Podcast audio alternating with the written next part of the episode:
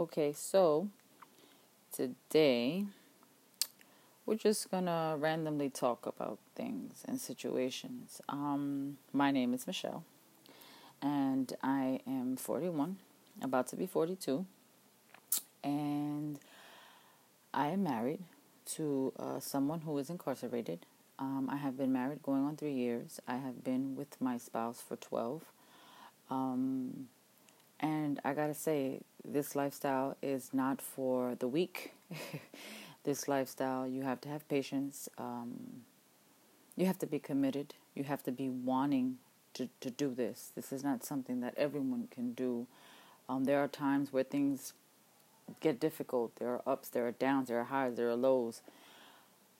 But the reason I do this is because I love my husband. And I feel that by me standing by his side,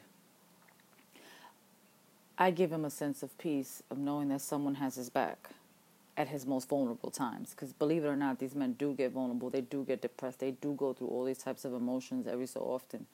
And it's always good to, to know that there's someone there to help them get through that.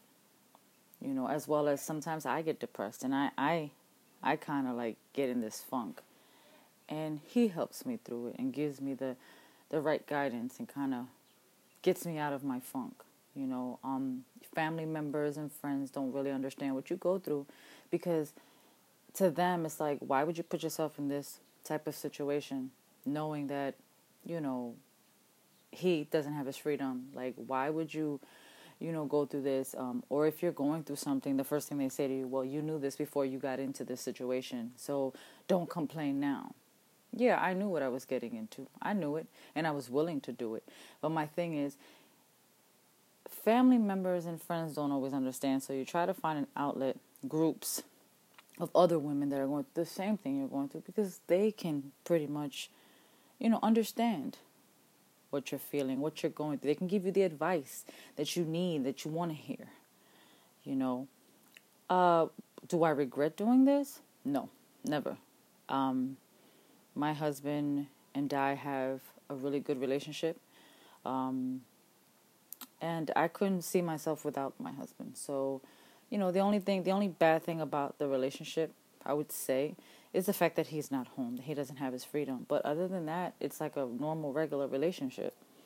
You know, everyday ups and downs, everyday high and lows. But um, I, I wouldn't regret this ever. I, I couldn't. I love my husband and I plan to stand by him no matter what.